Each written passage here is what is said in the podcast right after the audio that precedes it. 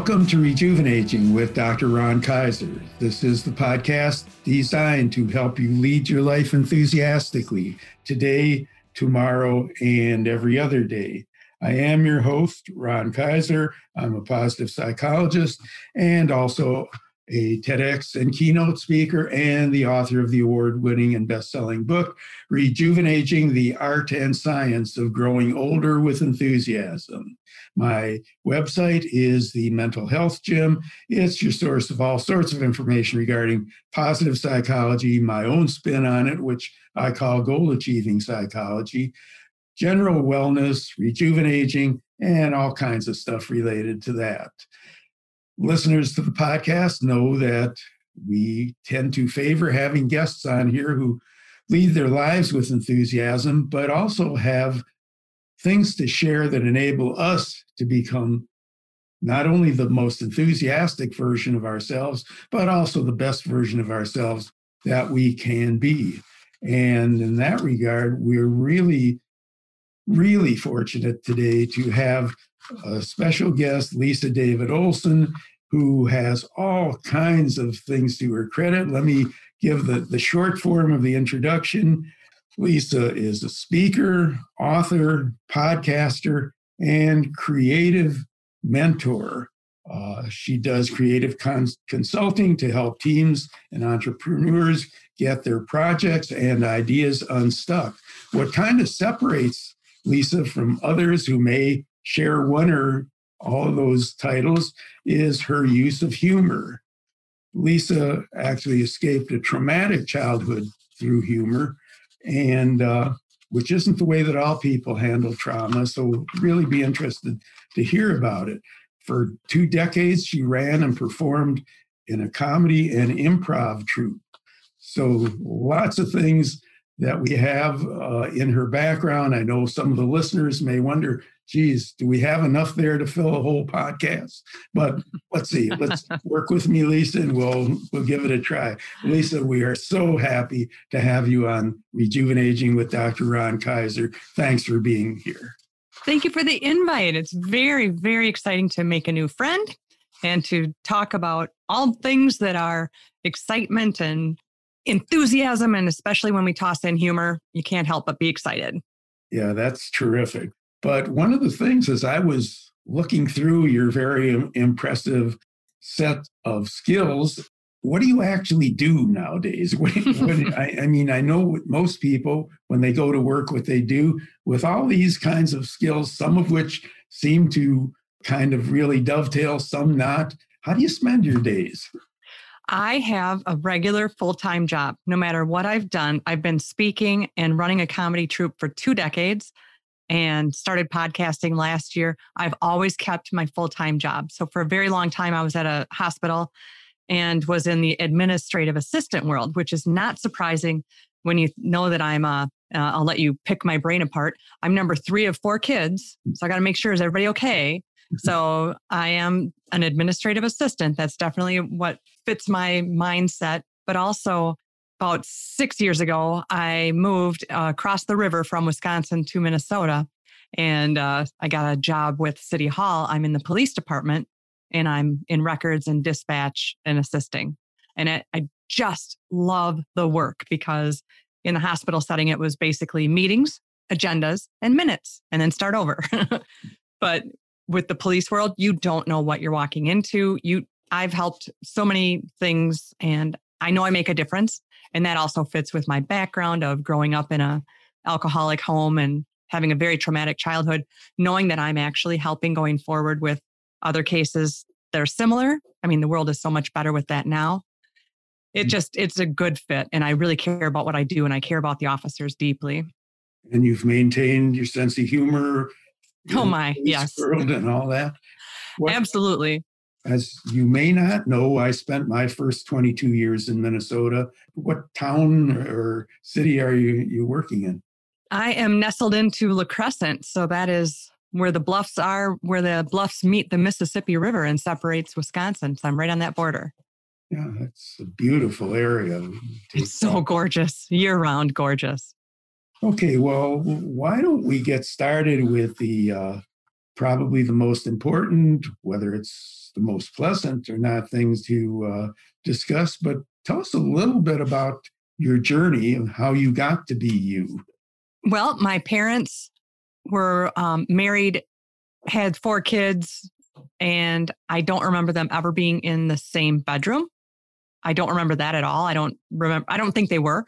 So it was that kind of a marriage. And I'm 55. So when you go back in time, marriages, oh, we'll stay together for the kids. You know, well, that's not always the case now. But my mother was a very uh, functioning, high functioning alcoholic, and she was definitely a workaholic as well. But when she got drunk, she was in a rage. So dad would kind of fade away. And then we might get pulled out of bed, come and clean this, come and do that, or you take the belt and that kind of a thing. That's the short version. I'm I'm happy to answer anything. But to this day, I have night frights. I have to sleep a certain way. I can't have my back to the door and that kind of thing. I mean, I'm working through it. I've definitely always been in therapy, and so I know what to work on, and and I recommend it. But what that did for me was I learned early on that if mom was laughing, it broke that mood sometimes, not always. But my siblings and I always knew if we could lighten a moment, she wasn't hitting us. Mm-hmm. And it's something that worked. Or if it was a really rough night, the siblings and I would kind of band together and entertain each other and try and lift a mood.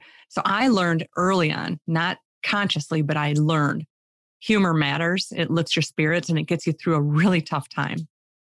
Boy, that is so interesting. And it, it, well, you don't really think of kids being able to sort that out. That really seems like, hey, an adult like strategy on how to deal with things. I mean, is were you kind of naturally funny, or is it something that, again, you said you didn't really think this through, but um, how'd you happen to hit upon that as opposed to crying or running away or things of that nature?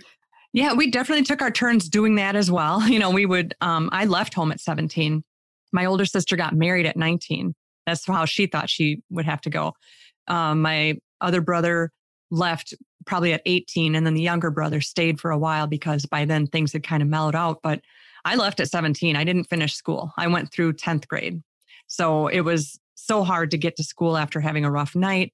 I was very sickly as a kid. I had pneumonia, I had mono, you name it. So it's not a surprise that I was really worn down. It's easy to look back and know, but in that time, I couldn't catch up and I just left. So I, I started working, I got an apartment and didn't even have a car. I just said, I'm outie. So I just made sure that when I have a family and, and I do have sons, I never, never kept that going. I broke that cycle. And then I let my sons know early on when they were probably each when they were nine, they probably learned about the alcoholism on both sides of our family. And I always wanted them aware of that to let them know that that doesn't mix, you know, you, you know, just to be aware because I believe it's genetic. And I also believe that you can learn it by always having it in the home and seeing it. But there's also ways to have it and not go overboard. And so we were very vocal about it. Well, you should be real, real proud of yourself. And I'm wondering with the humor specifically, it's kind of one thing to uh, kind of entertain an alcoholic parent and quite another to run an improv company and so on. Did did you get formal training in in comedy, or did you? How does one go from again, which kind of a survival strategy to something that you know really impacts upon a lot of people? I definitely had and have a wonderful sense of imagination and of course we didn't have the hand computers back then so i played with my barbies day in day out i i did i made a dj station in my room. I put on shows and i had packed audiences that were my barbies. And i was an entertainer from way back. My mm. imagination was that carol burnett raised me because i knew her parents were alcoholics and her grandma took her in. So i pretended carol burnett raised me. And that show was my escape. I loved that show. There was a time where i i had a handful of pills and i was contemplating taking this handful of darvocet and I didn't take them, even though they were in my hand and I had water nearby and I was contemplating. I was like 15. And I remember Carol Burnett was going to be on it. I didn't want to miss it. Back then, you couldn't record it or save it. So my book was almost called Carol Burnett Saved My Life or that I, I was raised by Carol Burnett. when I got older, ironically, my mother got me into performing on stage. She had Hmm. heard about a singing group. So we had our ups and downs, and I definitely write about the good and the bad. But she got me into the singing group. She's like, you should go try out. So I did. And then a couple years into it, one of the ladies in the singing group said, You should come and try out for our comedy troupe tonight. I think you'd be great. And I was so flattered. I thought, Well, I am funny and I can sing. Maybe I will. And then as all these thoughts are going through my head, she says, Yeah, we need another female. I was like, Wow. I guess I was thinking a lot of myself, There's but. But okay, I've got girl parts and I've got time tonight. I'll go show. And I ended up trying out. And it, you asked about formal training. That would be my formal training is that this troupe had been together. This was 1999 and they had been together since like 1985. And I did a lot of training for improvisation and learning that, writing sketches and writing song parodies and then performing it. I later learned how to produce shows, how to do all the interviews, and get all the advertising out, keep the troupe cohesive. And what grew from that was more than I could have expected. I found my circle of trust and people who really had my back. So, so interesting. And uh, do you still do that, uh, or has you moved on from from the troupe altogether? Or or- Yes, early last year in uh, January of 2020, I, I told the troupe, and we had been together a very long time. I, I really had a nice core group, uh, including my husband. And I said, you know, it's it's time for me to to not do a show. I don't know if it's going to be just this year or what, but I don't want to do a fall show. I want to feel what it's like to just be home because we would right from May do a three weekend show in September, nine shows, and it was a lot, but it was also a passion and always has been, but uh, along with working full time. So I said, you know what? 20 years, that's a good time to say, you know what? I'm going to take a break. Well, the world said, yeah, you are taking a break. There's no shows. So mm-hmm. I sunsetted it right before we knew that there weren't going to be any shows. So I still do speaking and I've been able to get that into the virtual realm, which I'm an interactive speaker because of all my improv things. But I you find a way to work it. Yeah, well, I guess that was terrific timing as far as doing shows, though, because the pandemic has certainly put a damper on some of that stuff. Yes. But when we look at it, how much good came out of it, and you want to talk about improv, you know, I, I could say to a room, how many here do improv? And maybe one out of a hundred will will dare to raise their hand. But in the pandemic, we should know more than ever that we all do a form of improv, whether it's a conversation with your partner, whether it's entertaining someone's child, whether it's driving. Look at all the people who are making special breads now or taking up painting, which I did, or doing things that they never thought they would do. That's all improv. We improv every day. So when I say about improv, I don't mean do you perform on a stage? I just mean do you take two unlikely thoughts, put them together, and try something new? And I believe that to some extent, you also do that with respect to a Facebook group or something to, to kind of keep us laughing during these difficult times.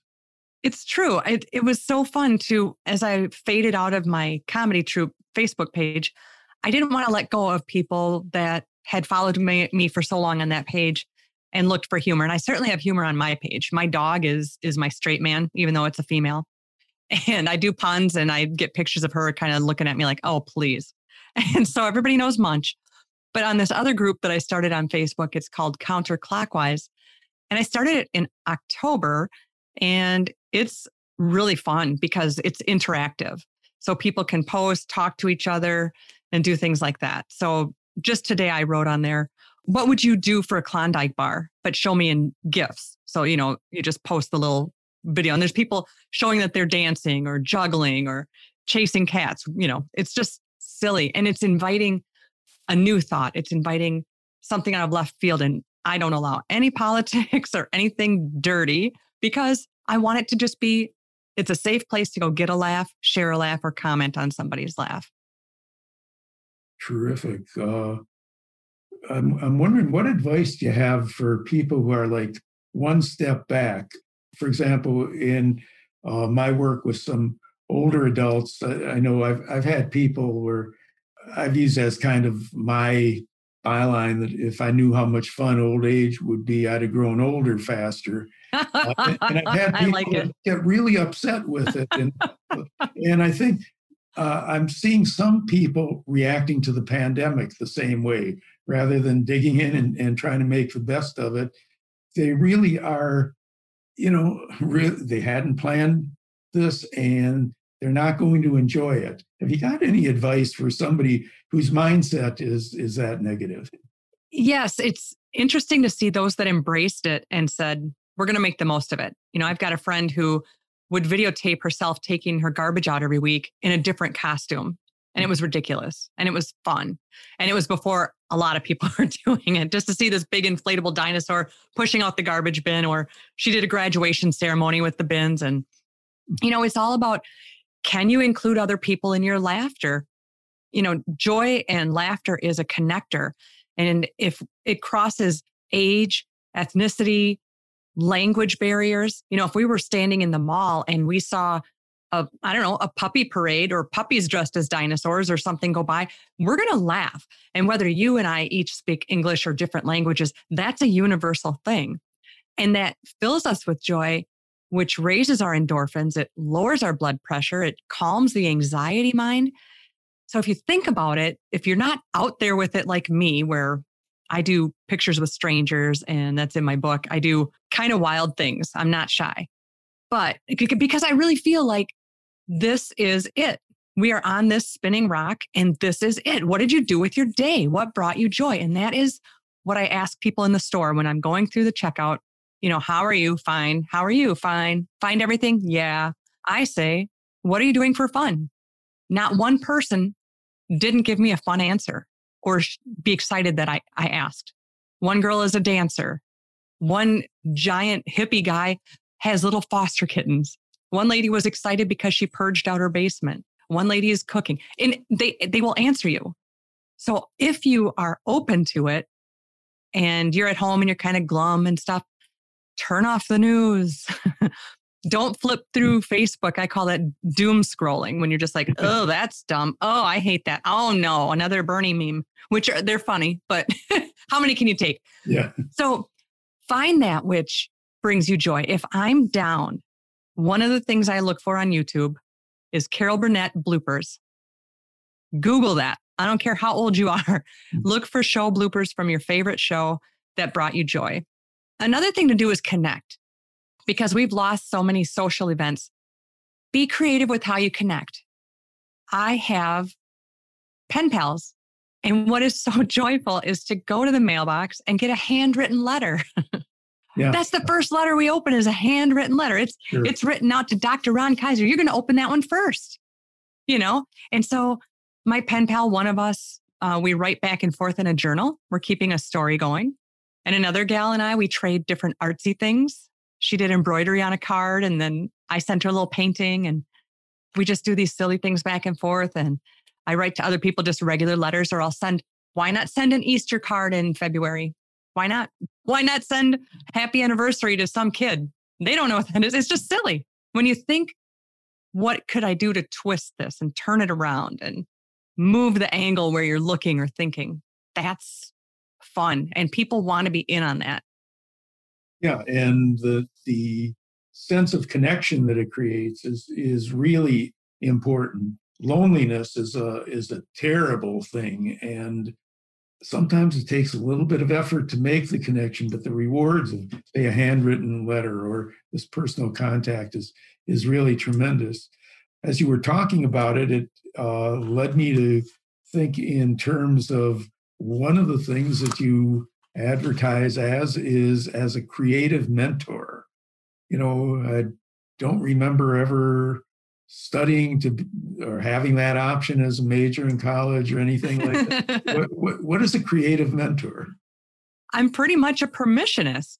If mm. you come to me, so some of my clients are what became during the pandemic is people who have written books and now need to book launch, but you can't just go to the wine bar, the restaurant, or an mm. event center and have your basic book launch, which you would have done. When we mm. gather like that, we support each other.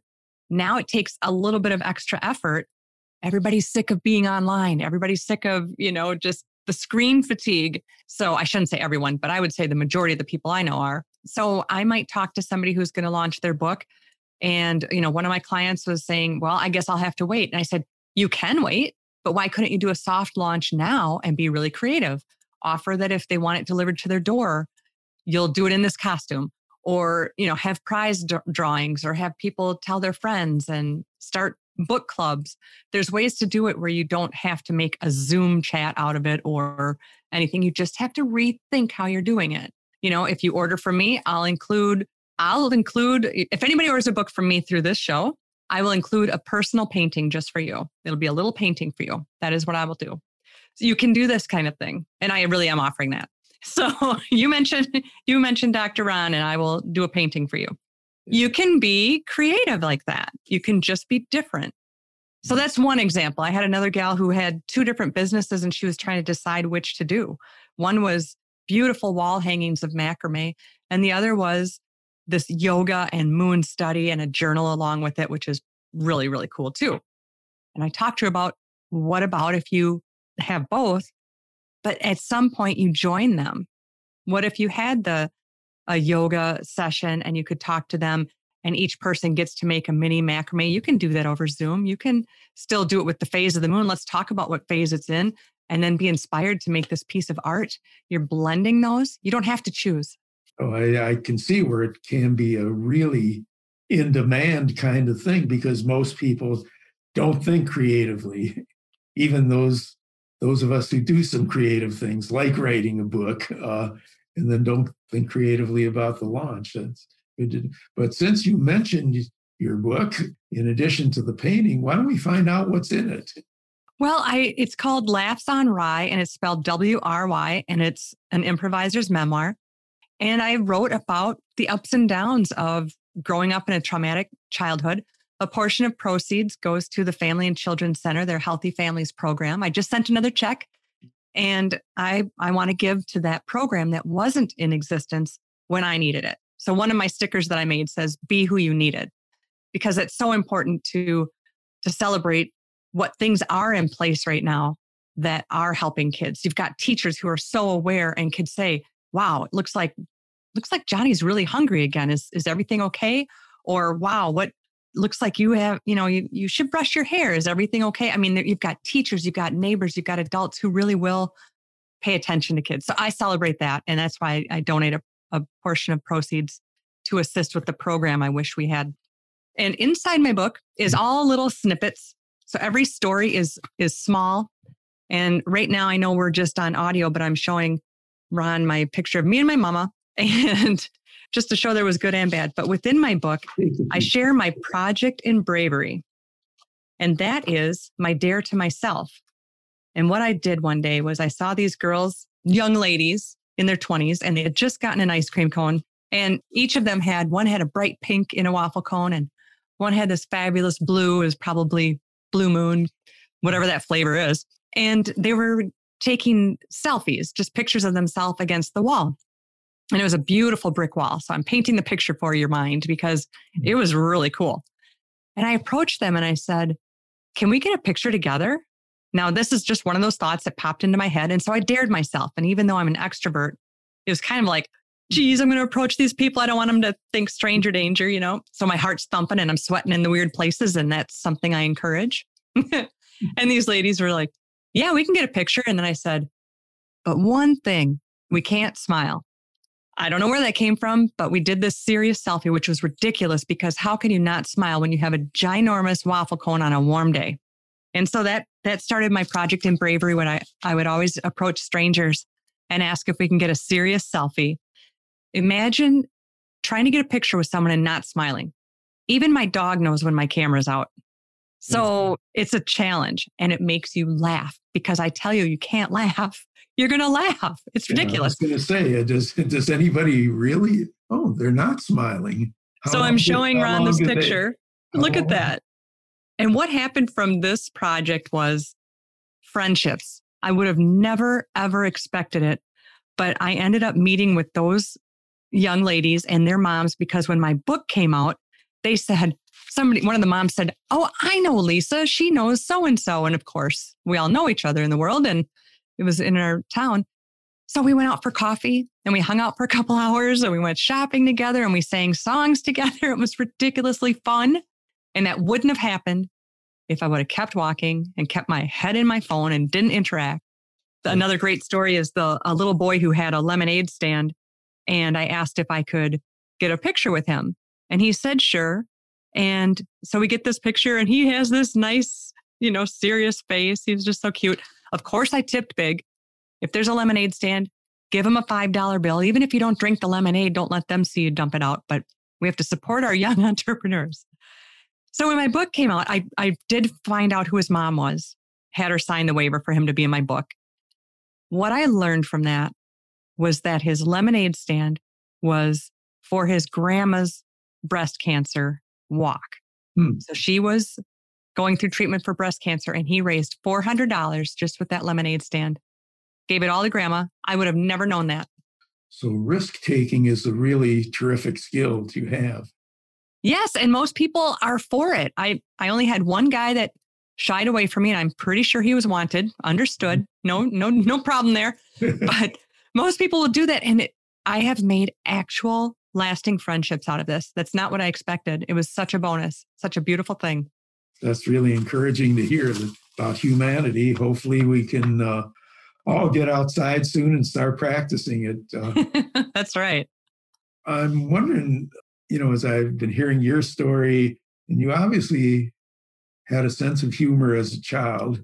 Is humor something that can be taught? I mean, I have people say, you know, I I hear great jokes and I can't remember them, you know, 10 minutes later, or, you know, I'm just not naturally funny, or, you know, I tried to, uh, and, and, I've observed that people will get in front of a group and say something and it falls flat, you know, and and it seems to be partially delivery, partially that the content isn't funny. Um, if somebody, uh, I mean, is is not being able to pull it off effectively, a function of just kind of an inhibited personality and not doing it right, or is it a skill that can be taught? There are so many different types of comics, and two of my stepsons are on the autistic spectrum. And I learned when I joined the family that sarcasm doesn't work on a lot of people. It sure doesn't with my stepsons. And I mean, they actually, as they matured, really came came away from being in the black and the white. They did find their gray zone, especially living with me because I love pranks. I, I, even prank my dog now that our sons have all moved out. So I, I will hide around a corner to scare her. But anyway, that's probably not healthy. So my my sons taught me that sarcasm doesn't always work. And they taught me that that I have to explain if I'm going to be sarcastic. that opened my eyes as a smart aleck. That that really opened my eyes. But there's humor. There's no humor that is going to carry across the board. Some people will watch videos where people are falling and they think that's hilarious. I don't because you know the mom in me is like, oh, oh, geez, where's your helmet? You know. Mm-hmm. So that kind of humor isn't funny to me. Other people find humor in that. And I just don't know anybody that wouldn't find something enjoyable about watching America's funniest videos or something like that. Mm-hmm. I think it's just in the in the knowing of what brings you joy or lets you forget about a moment. Not everybody wants to see Jerry Seinfeld's stand-up comedy, but maybe they would like to see the show that he had. There's such a variance. I think the main thing is what makes you laugh or at least smile and that's what you want to keep seeking. Maybe you yourself wants to figure out geez, that that was funny to me, but not to my friend. I wonder why. But you also have different backgrounds, different studies, different families. The way you grew up is going to matter. I, I bet a lot of humor matches how you grew up. You know, that what's funny is my mom was funny and she, you know, in the good days, she never missed a show, but she never laughed out loud. Hmm. And that was tough for me. I always told her, never sit up front. I can't, I can't do that. What she taught me was she was enjoying every single moment, but she didn't want to laugh and miss something. I promise you she was replaying it later. So as a performer, you expect people to laugh out loud. And, and of course, a lot of people with tragic backgrounds become performers because we can be somebody else. We can get our love and our hugs through applause and acceptance through ticket sales. That's not a mystery at all. And to have an audience that maybe they aren't laughing out loud, but they will compliment you bigger than the audience that was loud. There's so many studies that you could do on that. But for yourself, if if it's a person listening who doesn't know, I don't know how to find my funny. ask your friends, you know, ask around or just watch some shows and decide, well, that wasn't funny because it was a person getting hurt, or that was funny because it was situational, and then seek that kind of humor. I mm. think joke telling you mentioned, I can't tell a joke. I go right for the punchline. And that's what's going to be at my funeral. Everybody has to just tell a punchline because that's what I do. I go right for the punchline. But mm-hmm. my dad is this amazing storyteller. He could tell you the long joke and take his time. And, and I'm going boom, boom, boom, boom, punchline. That's so interesting that, uh, you know, if you've heard the joke before, then I think the punchline is really, really funny. Um, yes. a little mysterious if you haven't heard it. Before we quit, I would want to go back almost to the beginning about something that isn't necessarily humor related, but having gone through trauma, I'm just wondering what other strengths or advice would you say has has helped you? Um, because you know the, there's a substantial number of the population, even if they've made a good adjustment over time, are still dealing with the effects of trauma. And uh, I'm just wondering, aside from from humor, and I, again, I had not considered that that was really one of the ways out. But what are some of the other kinds of things that, that you may have learned about yourself or how to not become embittered by the trauma? I applaud you for asking that. It it makes me almost emotional that you went back to that. It really does because I'm so glad we didn't skip over it.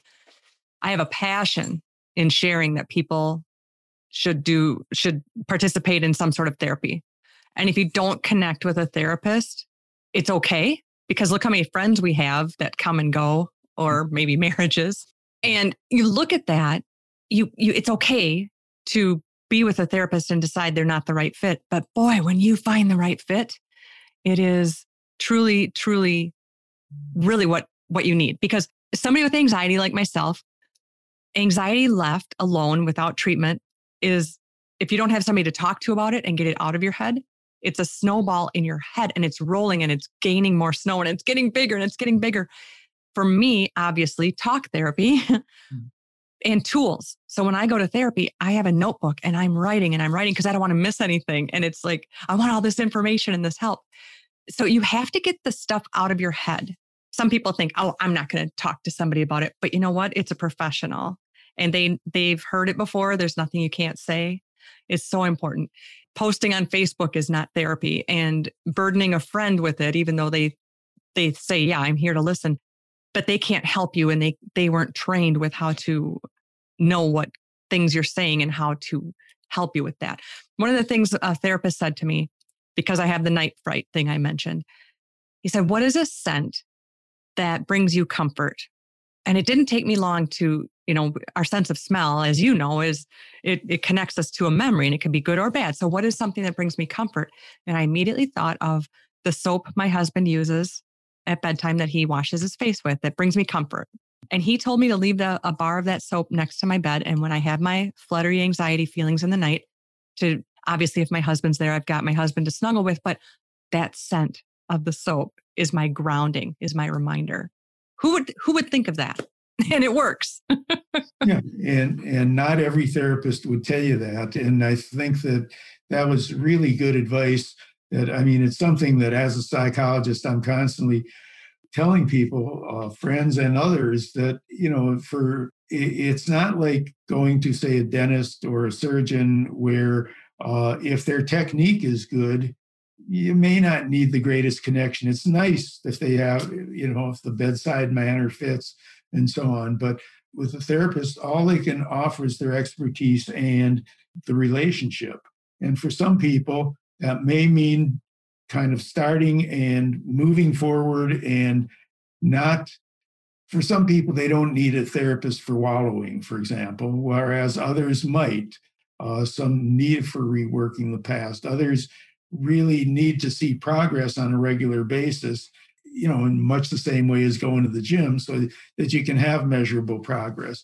Uh, so the fact that somebody starts and didn't have a good connection shouldn't paint all therapists with the same brush. And I'm really glad you, said this because I do know for, for a lot of trauma survivors, the idea of dealing with this stuff, uh, there, there's some of them, not, certainly not all, but some of them, they don't need a lot of encouragement to not go back. So if they've got somebody that they don't feel comfortable with, that's it. It's not therapy, and and that doesn't solve anything.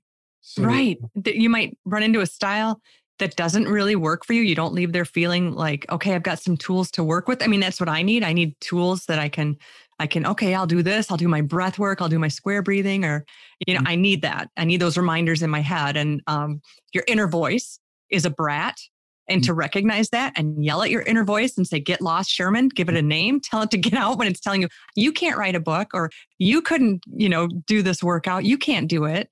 Really? That's your inner voice. So yell at that. But there's so many easy ways to have therapy that we hadn't thought of before because right now we have Zoom and phone calls and it still works.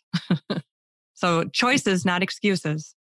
I know it was a challenge, but we somehow managed to fill the whole time with uh, yes with all your interesting stuff. um, but we need to do one more thing, and that's uh, I'd like you to let people know what what kind of products do you have out there, and number two, how do they get in touch with you? We will have all this in the show notes, but uh, let's get it out there now. Thank you so much. Well, please join me on Facebook, Lisa David Olson. I love to make new friends. And my comedy group on Facebook is Counterclockwise. I'm on Instagram and LinkedIn, and I'm always available for speaking.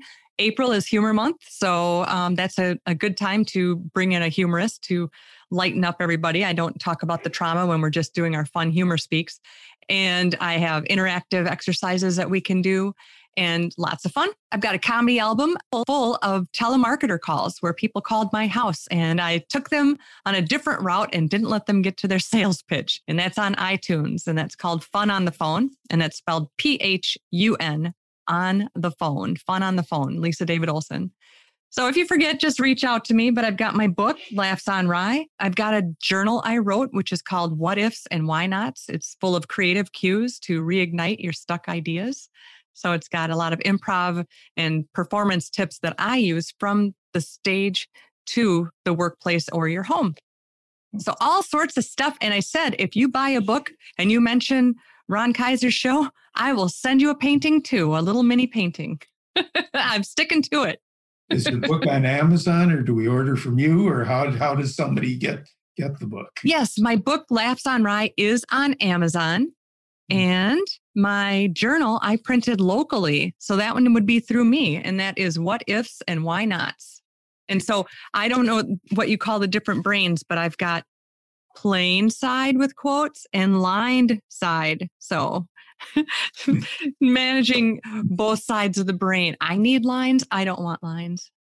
And I also can't uh, wait to see or listen to fun on the phone. Yes. Maybe if enough of us do, the uh, the same telemarketers will hear it five or six times and figure right. that out to us and stop calling. So maybe maybe a real public service that you're doing. At least you can have fun with it. It's a choice, right? Uh, Lisa, it's been an absolute delight speaking with you, learning so much about you, and helping us in so many so many different ways I want to thank you very much for being a guest, helping people to live their lives enthusiastically uh, and with a greater sense of humor than maybe some of us thought uh, we could employ. It's really been great and still have questions for you but that may have to wait another another time so thanks again really appreciate it uh, this has been rejuvenating with dr ron kaiser the uh, podcast to help you live your life enthusiastically today, tomorrow, and every other day. Our guest has been Lisa David Olson with all kinds of interesting and fun things for us to do. Be in contact with Lisa. Remember to visit the mental health gym. And you can also, while you're there, suggest additional podcast guests. If you haven't picked up Rejuvenating the Art and Science of Growing Older with Enthusiasm, while you're on Amazon ordering Lisa's book, you can also order mine there. Uh, and everybody, be back next week. Hear who we have as another interesting guest. In the meantime, we hope that you'll download Lisa's podcast, uh, rate it, tell your folks about it, and subscribe to the entire series of podcasts. Until next week, then, stay safe and everybody remember to use your humor. Take care, and we'll see you.